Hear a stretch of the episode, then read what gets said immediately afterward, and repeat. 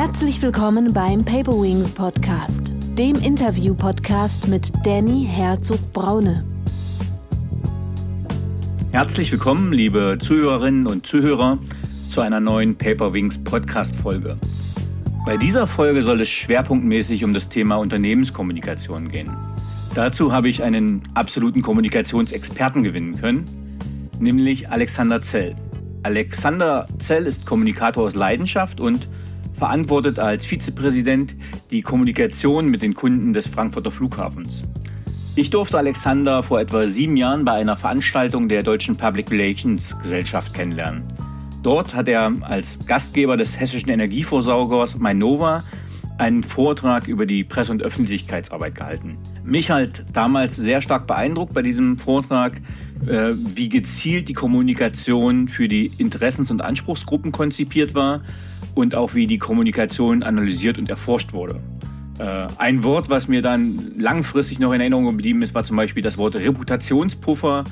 Ähm, und ich war einfach schlichtweg begeistert von diesem Vortrag und habe dort auch viel mitnehmen können und habe viel gelernt. Ähm, Alexander, würdest du dich bitte kurz vorstellen? Ja, hallo Danny.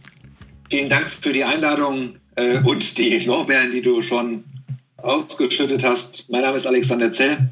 Ich bin 51 Jahre alt und in der Tat seit dreieinhalb Jahren beim Flughafenbetreiber Fraport in Frankfurt beschäftigt.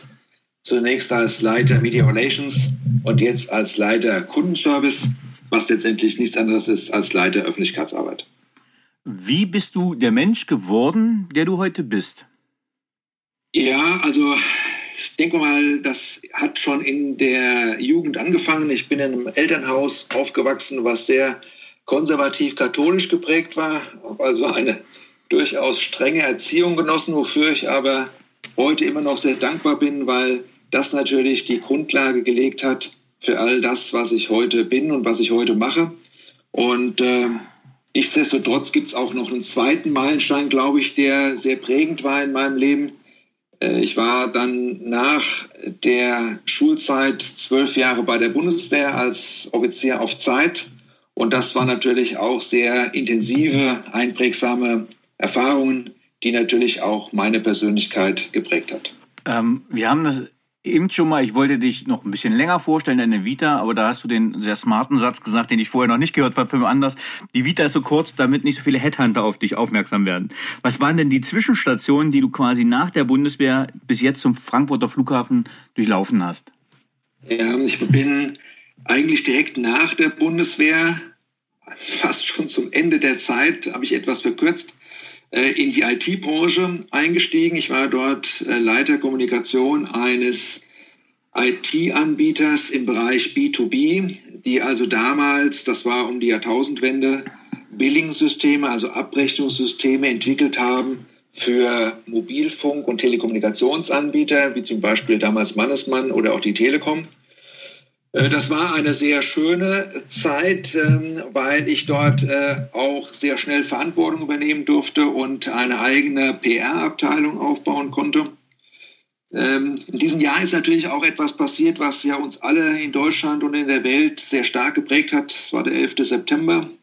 Und äh, im Rahmen dessen wurden natürlich alle externen Budgets erst einmal auf Eis gelegt was dazu geführt hat, dass ich diese PR-Abteilung, die ich aufbauen durfte, in diesem Jahr auch wieder abbauen musste. Und das war natürlich ein sehr intensives Jahr, wo sehr viele Erfahrungen und äh, ja, Dinge passiert sind, von denen ich heute noch profitiere. Also ich bin durchaus dankbar für dieses eine Jahr, was allerdings dazu geführt hat, dass ich mich sehr schnell äh, mit dem Wort Kündigung beschäftigen musste, mhm. was natürlich in zwölf Jahren Bundeswehr nicht zu meinem aktiven Wortschatz gehört hat. Und ähm, das hat natürlich auch ähm, ja, durchaus die eine oder andere Erfahrung mit sich gebracht. Bin dann nach diesem einen Jahr, 2002, dann äh, in die Politik gewechselt. Bin dort Pressesprecher der CDU-Fraktion im Frankfurter Römer geworden das ist so eine Position, die es eigentlich auf kommunaler Ebene nicht hauptamtlich gibt. Das macht man normalerweise in der Geschäftsstelle äh, mit. Bei anderen Aufgaben, Referentenaufgaben. Allerdings die Frankfurter, die ja schon immer als freie Reichsstadt etwas anders gemacht haben wie der Rest der Republik, äh, die haben sehr viel Wert auf eine professionelle Pressearbeit gelegt, weil natürlich in Frankfurt es auch ein extrem heterogenes und breitflächiges Medienangebot gab. Fängt also bei den vier großen Zeitungen an. Äh, damals war die Rundschau noch sehr groß. Die FAZ hatte da natürlich ihren Hauptsitz. Frankfurter Neue Presse war die größte Lokalzeitung. Die Bildzeitung war mit äh, einer Redaktion äh, dort vertreten. Auch sehr viele andere Medien wie Hessischer Rundfunk, FFH, also für die Nicht-Hessen ein Radiosender. Und äh, ZDF und ARD haben natürlich dort auch immer aus Frankfurt berichtet. Und das war natürlich damals auch äh, dann eine sehr schöne Zeit, äh, weil da natürlich auch extrem viel zu kommunizieren war. Da ging es auch damals eigentlich schon um Legitimation, Vertrauensaufbau, sehr viel Erläuterungs- und Erkläraufgaben um eigene Position deutlich zu machen. Das habe ich drei Jahre gemacht, bis dann die CDU in Hessen darauf aufmerksam geworden äh, war, dass das äh, in Frankfurt mit der Pressearbeit ganz gut gelaufen ist.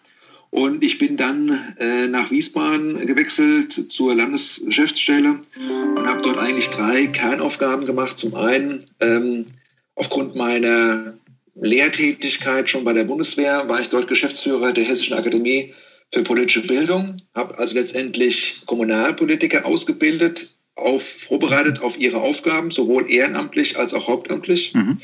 Zweite Aufgabe war dann, die Personalentwicklung zu betreuen, also letztendlich ein Nachwuchsführungsprogramm in der Politik aufzubauen und zu etablieren. Und die dritte Aufgabe war natürlich auch, ähm, den damaligen Ministerpräsidenten in seinen Wahlkämpfen zu unterstützen und das war eine Phase, wo es ja sehr viele Wahlkämpfe gegeben hat. Hessen hat damals innerhalb von einem Jahr zwei Landtagswahlen erleben müssen. War das, Entschuldigung, ganz kurz, war das noch Roland Koch oder wer war da? Ja, ja, ja okay. Genau, mhm. das war Roland Koch, mhm. äh, der damals 2007, 2008 äh, durchaus äh, sehr bewegende Zeiten erlebt hat.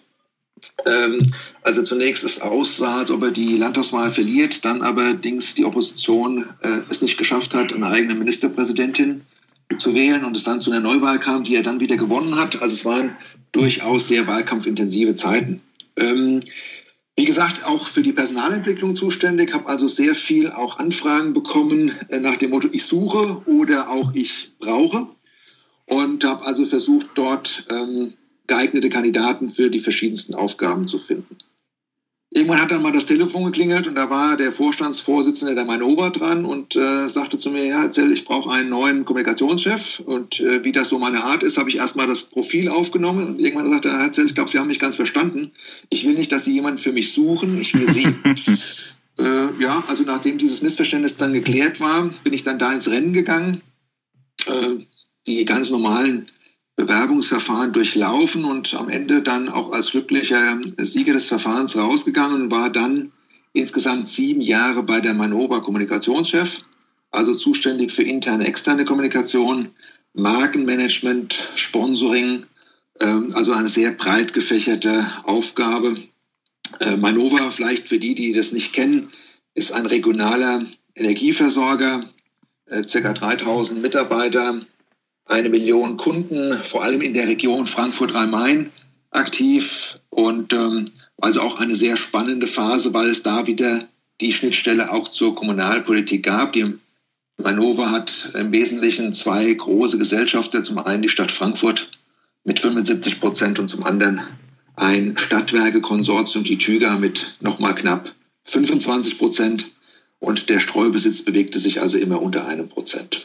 Ähm, also eine sehr spannende Zeit. Ähm, und dann rief irgendwann mal äh, mein guter alter Freund Jürgen Harrer an, den ich noch aus der Bundeswehrzeit kannte. Der war damals mein Stabsdienstsoldat, als ich noch im Büro in Frankfurt äh, für die Bundeswehr gearbeitet habe. Und der war mittlerweile Kommunikationschef der Fraport AG geworden. Und der hat gesagt, Mensch, Alexander, ich brauche hier jemand, äh, der mir die interne und externe Kommunikation zusammenbringt. Äh, das heißt, ich bin dann ähm, Anfang 2017 gewechselt zu Deutschlands größtem Flughafenbetreiber. Die erste Aufgabe dort war dann, äh, die beiden noch getrennten Abteilungen damals zusammenzubringen. Und wir haben dann ähm, eine Newsroom gegründet. Und äh, mittlerweile bin ich dann seit diesem Jahr in die Öffentlichkeitsarbeit gewechselt. Hier gibt es letztendlich zwei Kerngebiete. Einmal die Rundfahrten, Das heißt, wir ähm, erklären unser Geschäft, indem wir interessierte Gäste über den Flughafen fahren. Äh, immerhin 5000 Touren letztes Jahr mit ähm, über 140.000 Besuchern. Und zum Zweiten bauen wir gerade aktuell ein Besucherzentrum, was wir jetzt äh, aufgrund der erneuten Lockdown-Bestimmungen äh, derzeit nicht eröffnen dürfen. Was zwar emotional sehr schade ist, aber glaube ich aus solidarischer Verbundenheit äh, alternativlos ist momentan. Ja, und so hat sich so mein Lebensweg jetzt mittlerweile seit, wenn man so will, seit 97 in der Kommunikation entwickelt. Ja, absolut spektakulär. Deswegen bin ich auch äh, so begeistert, dass ich dich gewinnen konnte für den Podcast. Das aber ja kein äh, ja, Unternehmenskommunikationspodcast äh, ist, sondern ein Business-Podcast, sollten wir vielleicht für die breitere Zuhörerschaft nochmal definieren, was Unternehmenskommunikation überhaupt ist und vor allem dann auch, was interne und externe Unternehmenskommunikation bedeutet. Ja, in der Tat, wenn man ähm, sich zehn Unternehmen anschaut, wird man wahrscheinlich zehn Definitionen finden für Unternehmenskommunikation. Äh, letztendlich ist es aus meiner Sicht ein für das ähm, wirtschaftliche Gebaren eines Unternehmens oder einer Organisation unverzichtbares Element, weil äh, es immer häufiger Notwendigkeiten gibt, das eigene Geschäftsmodell zu erklären und auch das eigene Handeln in sowohl den internen Reihen als auch gegenüber externen Zielgruppen deutlich zu machen, zu erklären.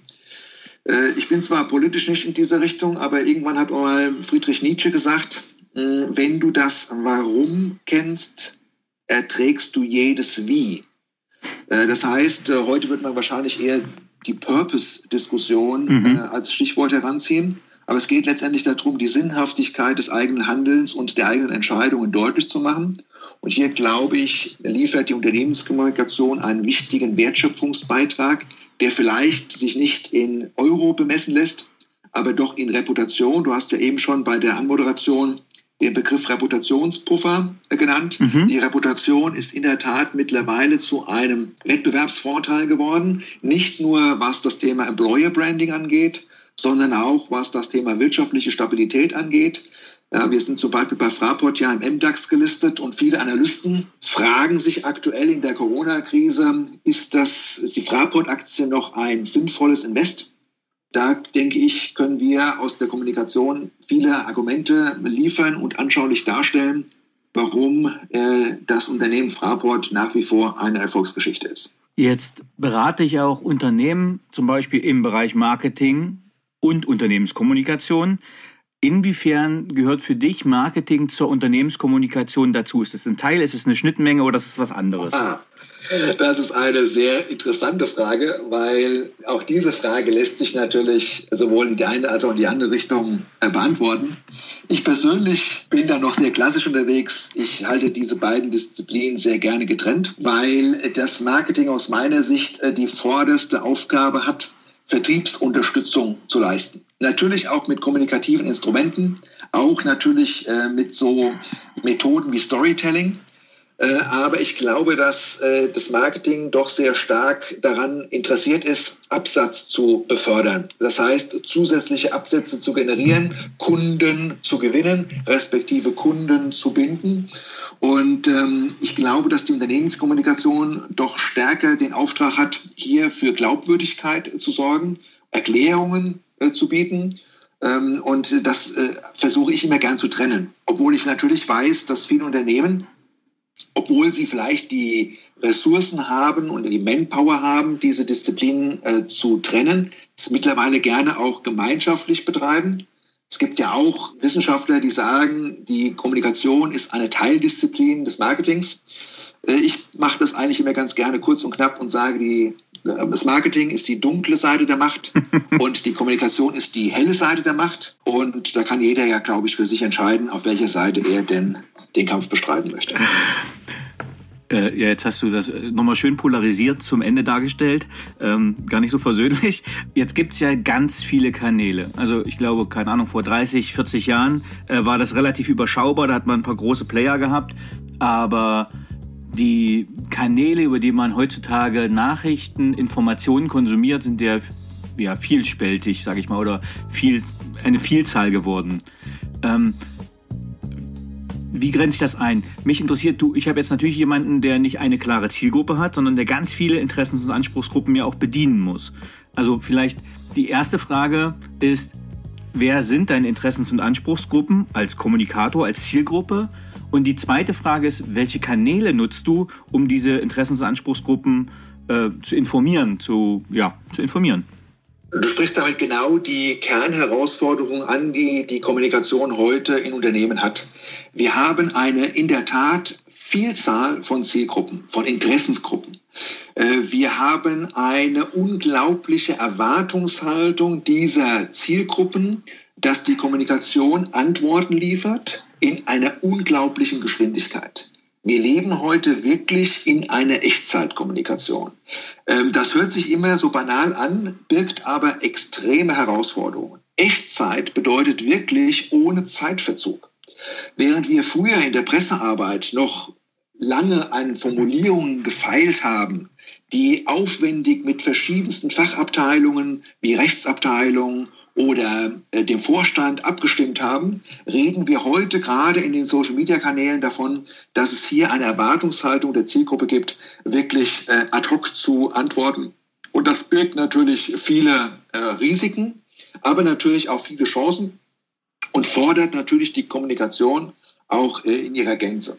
Was wir auch äh, erleben, ist, dass die Zielgruppen erwarten, dass die Kommunikation auf dem Kanal stattfindet, auf dem sie bevorzugt unterwegs sind. Mhm. Das heißt, während wir früher eine Pressemitteilung an einen Faxverteiler verschickt haben, am besten die Redaktion der Nachrichtenaktion bedient haben, die dann wiederum die Meldung verteilt haben, reden wir heute davon, dass wir deutlich direkter mit unseren Zielgruppen sprechen äh, und sich auch äh, diese Art der Kommunikation verändert hat, weg von einer reinen Senden-Kommunikation, sondern zu einer Dialogkommunikation.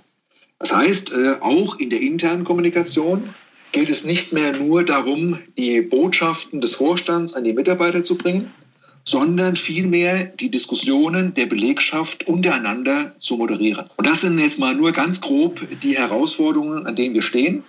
Ich sage immer, wir müssen auf den Kanälen unterwegs sein, wo unsere Zielgruppen unterwegs sind.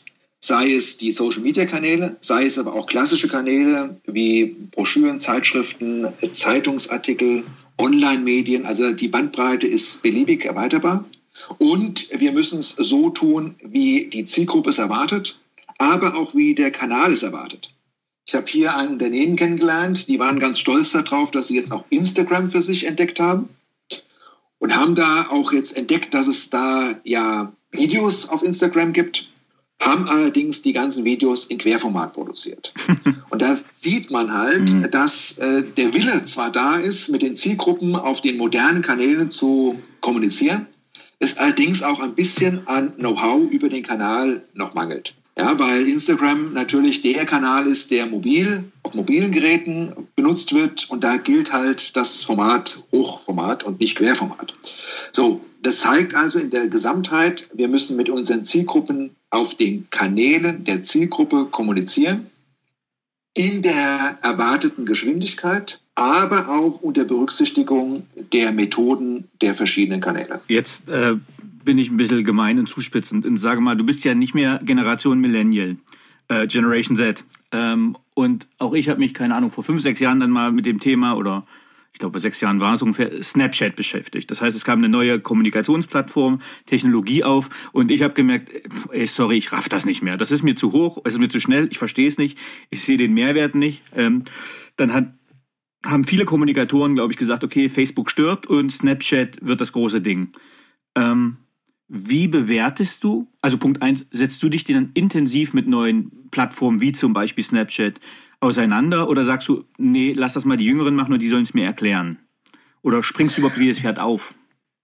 Ja, das ist auch eine gute Frage. Äh, es gab ja irgendwann mal so einen Trend, Second Life, wo man Avatare in irgendwelchen äh. virtuellen Umwelten hatte. Und das hat sich ja auch überholt und heute hat, glaube ich, keiner mehr sein Avatar. Aber ich, äh, du hast natürlich völlig recht, ich bin kein Digital Native. Das maße ich mir auch gar nicht an.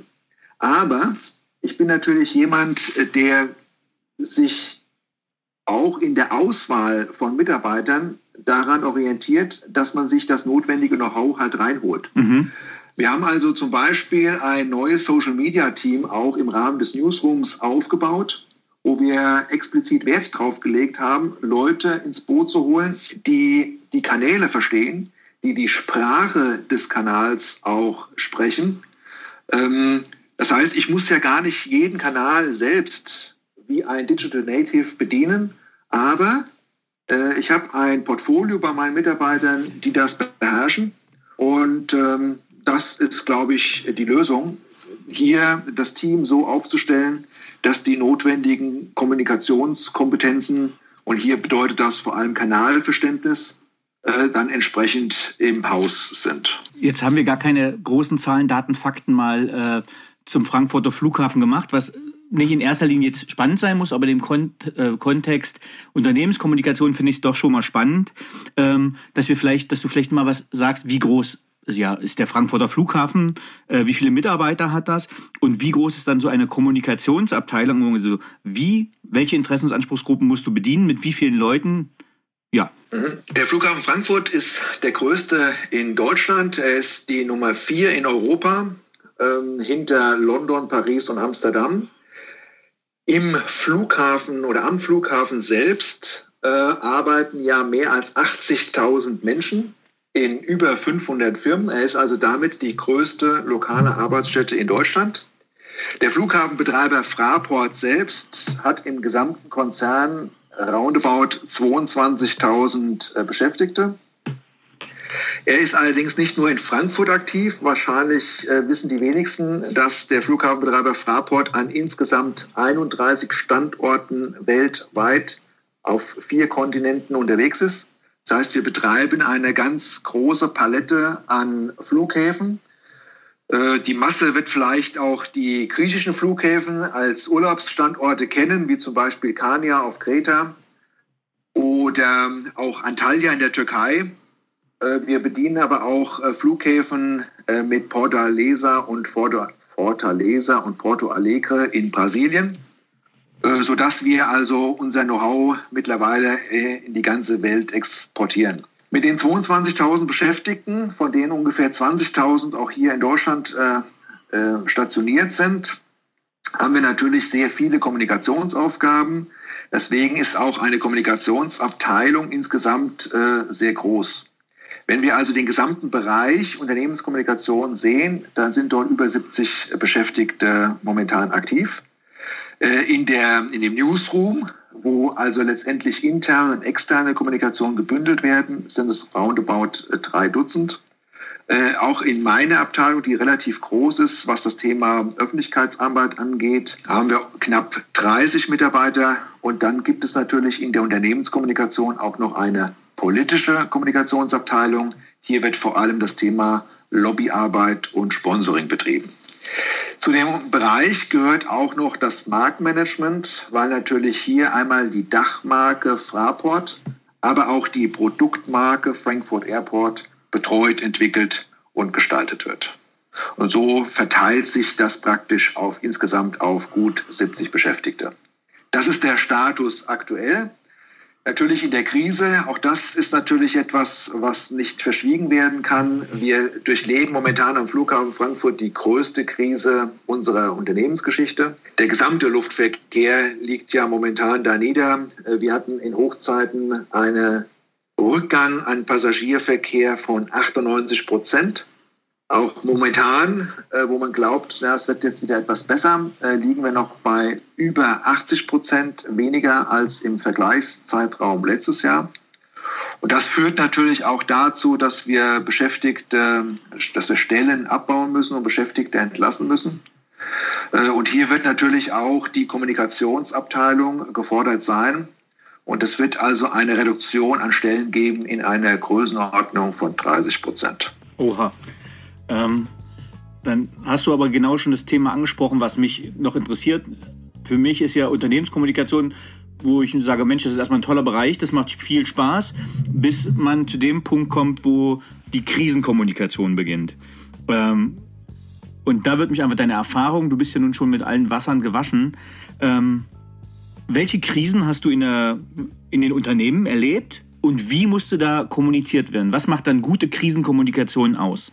Ja, also es ist wahrscheinlich wie oft im Leben, dass das erste Ereignis einen am intensivsten prägt. Und das war bei mir damals, als ich noch für die Öffentlichkeitsarbeit der Bundeswehr äh, unterwegs war, äh, der Kosovo-Einsatz. Beim Kosovo-Einsatz war es ja so, dass die Bundeswehr dort seit Mitte 1999 äh, im Einsatz war. Hier ging es ja darum, äh, die Sicherheitslage im Kosovo zu verbessern und zu stabilisieren. Und äh, das hatte natürlich auch gerade mit der Vergangenheit, mit der historischen Vergangenheit Deutschlands extreme kontroverse Diskussionen ausgelöst. Und hier waren wir damals gefordert, auch in Podiumsdiskussionen vor Ort in den Bürgerhäusern, Stadthallen, dann auch Diskussionen mit äh, Einsatzgegnern zu führen. Du kannst dich erinnern, damals war das ja auch auf Bundesebene höchst umstritten, damals bei dem Außenminister Joschka Fischer. Stichwort Farbbeutel, Farbbeutelbewurf der eigenen Fraktion. Genau, genau. Genau, das war diese Zeit und wir haben dann praktisch dieselbe Situation praktisch an der Basis erlebt und das waren natürlich sehr einprägsame Erlebnisse. Ich kann mich also erinnern, dass wir ähm, sehr häufig unsere Uniformen damals reinigen mussten, und nicht jeder Tomaten- oder Eierfleck auch immer rausgegangen ist. Äh, das waren also sehr einprägsame Erlebnisse, wenn man dann 200, 300 äh, Einsatzgegnern, die durchaus auch ähm, militant ihre Position doch mit auch körperlichen ja. Argumenten ausgetragen haben, sich da zu behaupten, das war natürlich eine sehr prägende Phase damals, wo ich ja auch noch relativ jung gewesen bin, also roundabout 30 und das hat natürlich auch an einem selbst natürlich viele Veränderungen bewirkt. Mittlerweile sind wir natürlich in das Thema Krisenkommunikation deutlich weiter. Auch bei der Mainova, wo das Thema Stromausfall oder Wasserrohrbruch natürlich auch immer gerade in Frankfurt zu Krisensituationen geführt hat, bis hin jetzt auch zu dem Flughafenbetreiber, wo allein schon ein Streik oder ein, äh, hartes, ein harter Wetterumschlag natürlich auch zu großen Flugausfällen und zu Krisensituationen führt. Da gibt es natürlich auch mittlerweile, oder habe ich viele Erfahrungen sammeln können. Und ich denke mal, in der Krise gilt es, verschiedene Dinge einfach zu berücksichtigen. Erstens, ich glaube nicht, dass es klug ist, eine Salamitaktik zu fahren.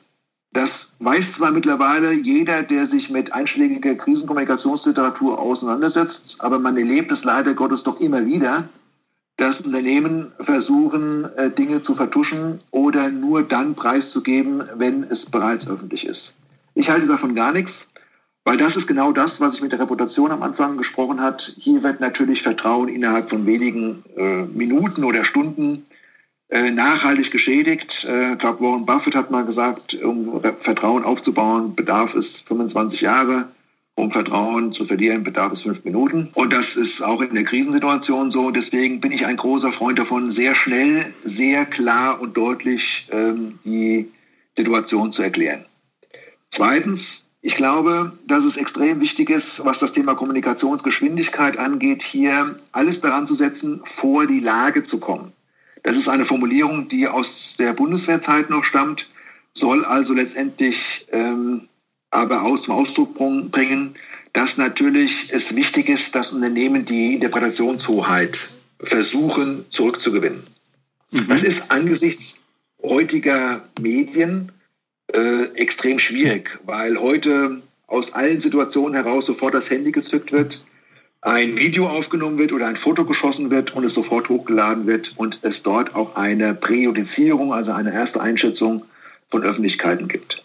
Ich erinnere in dem Zusammenhang mal an den Terroranschlag vor einigen Jahren in München, wo die Polizei alle Hände voll zu tun hatte damit, die Lage richtig einzuordnen und die ganzen Fehlmeldungen, die es da über Twitter äh, gegeben hat, wieder einzufangen. Ähm, und das zeigt mir halt, dass das eine extrem wichtige Aufgabe ist, hier äh, sehr schnell äh, die richtigen Informationen äh, zu geben. Deswegen haben wir zum Beispiel bei Fraport unsere gesamte Krisenkommunikation auf Twitter auch ausgerichtet. Äh, das heißt, ähm, Digital First, Mobile First, hier sehr schnell die ersten Einschätzungen abzugeben und erstmal für eine Informationslage zu sorgen, die uns dann wiederum Druck rausnimmt in der Pressestelle, in der Phase, wo man dann erst einmal Informationen sammelt, sie analysiert, sie bewertet und sie dann in eine Sprachregelung kippt. Also das war für uns immer eine wichtige äh, Maßnahme, sehr schnell hier ein erstes Statement abzugeben, um erstmal Druck rauszunehmen, weil ich habe das beim ersten Streik damals erlebt. Äh, man kann gar nicht sich vorstellen, wie viele Medien dann sofort sich da draufstürzen und dann wirklich äh, Telefonanlagen lahmlegen, äh, Netzwerke zur Überlastung bringen, weil die Informationsbedürftigkeit natürlich auch in so Situationen extrem hoch ist. Auf was muss ein Kommunikator alles vorbereitet sein? Also Beispiel Krise, ja. es passiert etwas und wo man sagt man, na das hättest du, das musst du in der Beintasche haben. Ne? Also das musst du auf, auf Lager haben. Ja, die Beintasche ist ja auch ein, ein Sprachgebrauch aus der Bundeswehr, äh, wo wir einfach so Checklisten damals äh, mitgenommen haben, äh, zum Beispiel für Lageanalysen oder auch für Befehlsausgaben damals bei der Bundeswehr die uns geholfen haben in solchen Stresssituationen, wo natürlich auch sehr viel Adrenalin im Spiel ist, dennoch Dinge in der richtigen Reihenfolge abzuarbeiten und sie auch komplett loszuwerden, diese Informationen. Und das, denke ich mir, ist auch in der Krisenkommunikation wichtig. Äh, wir haben das zum Beispiel auch so gemacht, dass unser Krisenhandbuch nicht mehr ein Ordner ist mit Hunderten von Checklisten, die natürlich nie so aktuell sein können, wie sie sein müssten, sondern wir haben alles elektronisch umgestellt, sodass wir zu jeder Zeit an jedem Ort in der Lage sind, mit aktuellen Checklisten zu arbeiten, Kontaktlisten zu haben, weil natürlich am Flughafen Frankfurt ist ja nicht nur der Flughafenbetreiber in Krisensituationen der Kommunikator, sondern da gibt es ja unglaublich viele Player, die natürlich auch kommunizieren müssen und da gilt es natürlich auch sehr schnell mit den richtigen Ansprechpartnern äh, Botschaften und ähm, Statements abzustimmen. Ich erinnere an die Airlines, ich erinnere an die Bundespolizei, an den Zoll, an die Landespolizei, an die Feuerwehr, an Rettungskräfte, an Landespolizei, an die Flugsicherung. Also hier gibt es eine große Bandbreite von Kommunikatoren äh, und da ist es ganz wichtig, dass man sich da abstimmt, äh, bevor man Statements abgibt oder auch O-Töne in die Kameras spricht. Und das ist auch eine wichtige Aufgabe, dass dort Kontaktlisten aktuell sind, immer und aktuell zur Verfügung stehen, egal wo man ist, sodass wir also Krisenkommunikation nicht nur am Flughafen machen können, sondern auch äh, egal wo wir sind auf der Welt, zu welcher Uhrzeit. Danke dafür. Wie wichtig ist heutzutage die Schulung von Geschäftsführern, CEOs, Geschäftsführerinnen, äh, also den, den Führern der Unternehmen, in Unternehmenskommunikation und Auftreten geschult zu sein und auch die Verantwortung dafür ja vielleicht persönlich über, zu übernehmen?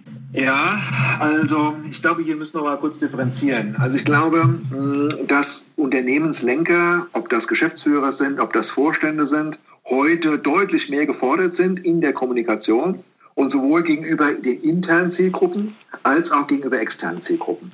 Und hier kommt es natürlich auch darauf an, gerade in Krisensituationen, wir erleben ja bei der, bei der Fraport momentan die größte Krise unserer Unternehmensgeschichte und es geht um Stellenabbau. Hier haben natürlich die Beschäftigten große Ängste, große Verunsicherungen, äh, dass da natürlich ein Vorstand der immerhin als personalisierte Vision des Unternehmens ja auch auftritt, mhm. den Mitarbeitern erstmal deutlich zu machen, wie sieht die Lage aus und welche Empfehlungen oder Handlungsempfehlungen gibt es denn und für was hat sich der Vorstand jetzt entschieden und warum und wieso er hat er jetzt welche Entscheidung getroffen. Also das zu erklären und zu erläutern ist, glaube ich, ganz wichtig. Und wir haben ja heute mittlerweile durch, durchaus mehr Formate, also wir setzen sehr stark auf Videoformate, weil das natürlich neben der Sachinformation natürlich auch Botschaften transportiert über Körpersprache, Mimik und Gestik. Und so ergibt sich natürlich auch gerade in solchen Situationen ein kompakteres, integrierteres Gesamtbild für die Beschäftigten. In Krisensituationen selbst äh, sagen wir, die ersten Statements zur Lage muss aus der Pressestelle kommen. Also wir halten unseren Vorstand erstmal sehr zurück. Mhm und kommunizieren erstmal als Kommunikationsabteilung selbst. Aber das kommt natürlich auch immer ein bisschen auf die Art der Krise an. Ich erinnere an den Germanwings Absturz vor einigen Jahren, wo natürlich sehr schnell auch der. Warte ganz kurz, war das der Pilot? War das der Pilot, der das Flugzeug zum Abstürzen gebracht hat? Genau. Ah ja, okay. Mhm. Ähm, da war also erst der Germanwings Vorstand, aber dann sehr, sehr schnell auch Herr Spohr als der Chef der Lufthansa Group äh, im Lied. Und ähm, da hat es sich gezeigt, dass es sehr klug war, Herrn Spohr als die höchste Instanz sehr schnell ähm, dort in die Kommunikation einzubinden. Äh, das hat er auch, obwohl es natürlich eine hochkritische, hochemotionale und sehr traurige Gesamtsituation gewesen ist, sehr, sehr professionell gemacht. Herr äh, Spohr? Herr äh, Spohr ist der Vorstandsvorsitzende genau. der Lufthansa. Okay, danke. Ähm, und heute noch. Und Herr Spohr hat das natürlich als ehemaliger Pilot auch nochmal sehr persönlich einordnen können, mhm. was eine hohe Glaubwürdigkeit gebracht hat und was, glaube ich, insgesamt für die Lufthansa äh, an der Stelle das richtige Signal gewesen ist. Also deswegen kommt es so ein bisschen darauf an, wann ich wie den Vorstand dann als die die schärfste Kommunikationseinheit, die ich habe, dann äh, aufs Spielfeld zu bringen. Ja. Ähm, bei einem normalen Streikausfall, äh, wo Zehntausende von Menschen dann ihre Flugverbindung nicht bekommen, oder auch bei äh, Schlechtwetter, wenn zum Beispiel es zu Schneefällen kommt und deswegen äh, Flugzeuge nicht landen und starten können, da gehört aus meiner Sicht der Vorstand nicht in die erste Reihe. Deswegen, das übernehmen wir. Äh, in der Kommunikationsabteilung, weil da die Bedeutung und die Auswirkungen jetzt nicht so gravierend äh, ist wie zum Beispiel damals bei dem Flugzeugabsturz, wo natürlich viele Menschen zu Tode gekommen sind und es einfach eine andere Dimension und andere äh, Bedeutung bekam, als jetzt, wenn da nur mal ein Flug ausfällt und der Gast eben einen Tag warten muss, bis er dann sein Ziel erreicht. Da gehört es auf meiner Sicht nicht auf Vorstandsebene. Okay, äh, Alexander, persönliche Frage. Was macht dir Freude an diesem Beruf des Kommunikators? Was ich sehr spannend finde, ist, ähm, auf unglaublich viele Themen eine Antwort haben zu können. Also ich bin auch aufgrund meines Studiums bei der Bundeswehr, ich habe Staats- und Sozialwissenschaften studiert, nie, General, äh, nicht, nie Experte gewesen, sondern immer Generalist. Ich finde das halt eine extrem spannende Aufgabe, dass man eine riesige Bandbreite hat. Äh, ich finde es sehr, sehr spannend, äh, mit unterschiedlichen Menschen äh, zusammenzukommen und mit ihnen zu diskutieren. Ich bin ein großer Fan von einer, einer Diskussionskultur, auch streitbarer Kommunikationskultur. Ich ringe sehr gerne kommunikativ um einen besten Weg, um die beste Lösung. Und das ist etwas, was mich täglich motiviert, auch wenn natürlich momentan gerade die betrieblichen Aussichten meines Arbeitgebers sehr, sehr düster sind und wir alle nicht genau wissen, wann es wie weitergeht. Aber das ist etwas, was mich äh, intrinsisch motiviert und auch nach über 20 Jahren noch motiviert hält. Welche persönlichen Highlights, Höhepunkte hast du in deiner Karriere als Unternehmenskommunikator bisher erlebt? Ja, ein wirkliches Highlight war natürlich, dass wir diesen Newsroom vor zwei Jahren in Betrieb nehmen konnten, weil wenn man das in den Kontext setzt mit Veränderungen an den Unternehmen, dann war, glaube ich, dieses Projekt sehr, sehr erfolgreich. Wir haben ähm, wenig externe Hilfe in Anspruch genommen, was in anderen Unternehmen durchaus mal zum Scheitern des gesamten Projekts geführt hat, weil die Akzeptanz einfach nicht da war. Und wir haben es aus meiner Sicht damals sehr gut gelöst, dass die Beschäftigten selbst Entscheidungen treffen konnten, was, wie, wo äh, sie arbeiten sollten sodass wir hier eine sehr starke äh, Motivation auch bei den Beschäftigten erzeugt haben, Dinge mitzugehen, sich zu verändern. Ähm, und deswegen war das aus meiner Sicht sowohl was das Thema Kommunikationsentwicklung, aber auch was das Thema Change-Projekt angeht, äh, ein wirkliches Highlight. Okay, vielen, vielen Dank, Alexander. Du, wir haben jetzt so den, den Hauptblock mal so ein bisschen beleuchtet. Ich denke, die Zuhörerinnen und Zuhörer haben einen guten Einblick bekriegt, was äh, Krisenkommunikation bedeutet, was Unternehmenskommunikation bedeutet. Und jetzt hätte ich noch ein paar persönliche Fragen, nämlich welche Fähigkeit bzw. Fertigkeit möchtest du gerne haben, die du noch nicht hast? Ah, das ist eine gute Frage. Mm, also, ich glaube, Kommunikationsfähigkeiten kann man nie äh, in einem, also kann man immer in einem besseren Stadium erreichen. Also ich glaube gerade, was das Thema Konsensfähigkeit angeht, was das Thema auch Empathie angeht. Das sind alles für mich tägliche Baustellen, wo ich gerne noch hm, besser werden möchte. Klar, es gibt also immer Dinge, die man besser machen möchte. Ich bin als ehemaliger Tischtennis-Wettkämpfer oder auch Turniertänzer immer gerne ein Wettkampftyp und suche oder strebe nach dem Besseren, was vielleicht auch an manchen Stellen vielleicht auch eine Schwäche sein kann, weil äh, es irgendwie auch nie zu einer Zufriedenheit führt, weil man immer versucht, äh, weiterzugehen und äh, sich zu verändern. Hm, das ist vielleicht auch für das Umfeld manchmal schwer zu ertragen, äh, dass man sagt, okay, jetzt reicht es auch mal mit Veränderungen, jetzt will man auch mal einfach wieder äh, in ruhigere Gewässer fahren und das ist natürlich etwas, was ich auch gerne lernen möchte, das vielleicht Erreichte noch besser zu genießen. Welche Bücher haben dich am meisten geprägt bzw. dein Leben beeinflusst? Ja, die Frage habe ich befürchtet. Ich gebe offen zu, dass ich außerhalb meines dienstlichen Umfelds überhaupt nicht lese. Ähm, ich weiß, dass das oft gefragt wird, welches Buch liegt auf deinem Nachttisch. Bei mir hat auf dem Nachttisch noch nie ein Buch gelesen. Ähm, ich muss tagtäglich mich mit so vielen Texten äh, auseinandersetzen, dass ich einfach gerne mal nicht lese. Ja, also deswegen, ich bin da auch überhaupt nicht bewandert. Äh, ich kenne mich weder bei Sachbüchern, Belletristik noch sonst irgendwo aus. Also ich bin eigentlich jemand, der, wenn es nicht sein muss, nicht liest. Wie regenerierst du dann? Also was ist dann dein Rückzugsort, wo du mal abschaltest? Ja, also das ist bei mir wirklich Sport. Ähm, Sport ist für mich die Möglichkeit, äh, einfach äh, Dinge, die noch im Kopf unverarbeitet hin und her wabern, äh, zu sortieren und gedanklich zu ordnen, aber auch mal abzuschalten. Deswegen momentan ist bei mir so eine leichte Verletzung. Ich habe so einen Tennisarm, mit dem ich mich rumärgere und der jetzt mal operiert werden musste. Also ich bin momentan etwas eingeschränkt und dementsprechend äh, sportlich etwas ja, reduziert. Das, was, das macht mir in der Tat momentan emotional große Schwierigkeiten, weil mir dieser Ausgleich, mhm. weil mir diese Erholungsquelle einfach fehlt. Und deswegen merke ich einfach, wie wichtig dieser, dieser körperliche Ausgleich ist. Und äh, deswegen kompensiere ich das jetzt auch ein bisschen mehr.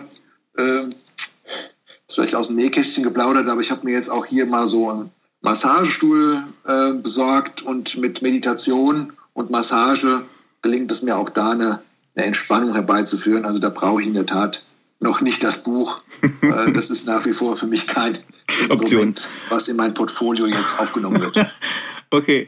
Wer waren die Menschen, die den größten Einfluss auf deine berufliche Entwicklung hatten? Ja, also in der Tat wieder meine Eltern. Da kommen wir wieder zum Anfang unseres Gesprächs zurück. Ähm, die haben in der Tat mich sehr unterstützt, äh, auch gerade was den Thema Berufswunsch Soldat anging. Das war ja gerade Ende der 80er Jahre kein Berufswunsch, der massentauglich war. Äh, wir haben bei uns im Jahrgang 144 Abiturienten gehabt und von denen sind genau zwei Leute zur Bundeswehr gegangen. Das war also, also verpflichtet zur Bundeswehr gegangen. Da waren noch welche dabei, die äh, Wehrpflicht gemacht haben, aber verpflichtet zur Bundeswehr waren wir nur zu zweit. Einer, der zwei Jahre dabei geblieben ist und ich war zwölf Jahre dabei. Also deswegen war so die erste Prägung natürlich meine, meine Eltern. Dann eine zweite Prägung war in der Tat mein erster Vorgesetzter in der Grundausbildung. Der war für mich immer so Vorbild, auch gerade was das Thema Menschenführung angeht, weil der sehr empathisch war und weil der sehr begeisternd war. Das ist mir also auch immer ganz wichtig gewesen, äh, begeistert zu werden, aber auch zu begeistern. Und äh, ja, es gibt auch noch sportliche Vorbilder, äh, denen ich danach eifere. Äh, wie gesagt, ich bin Tischtennisspieler, da ist natürlich auch die Legende Timo Boll, der nicht nur aus Hessen kommt, so wie ich, sondern der natürlich auch ähm, für seinen Sport lebt, auch immer noch mit, glaube Ende 30 Weltniveau äh, spielt. Und das ist für mich auch so ein Vorbild, äh, niemals aufzugeben und immer weiterzumachen. Ja, wir kommen zu den letzten beiden Fragen. Jetzt mal die vorletzte. Was möchtest du am Ende deines Lebens von dir sagen können, erreicht zu haben? Ah, das ist eine Frage, die nicht leicht zu beantworten ist.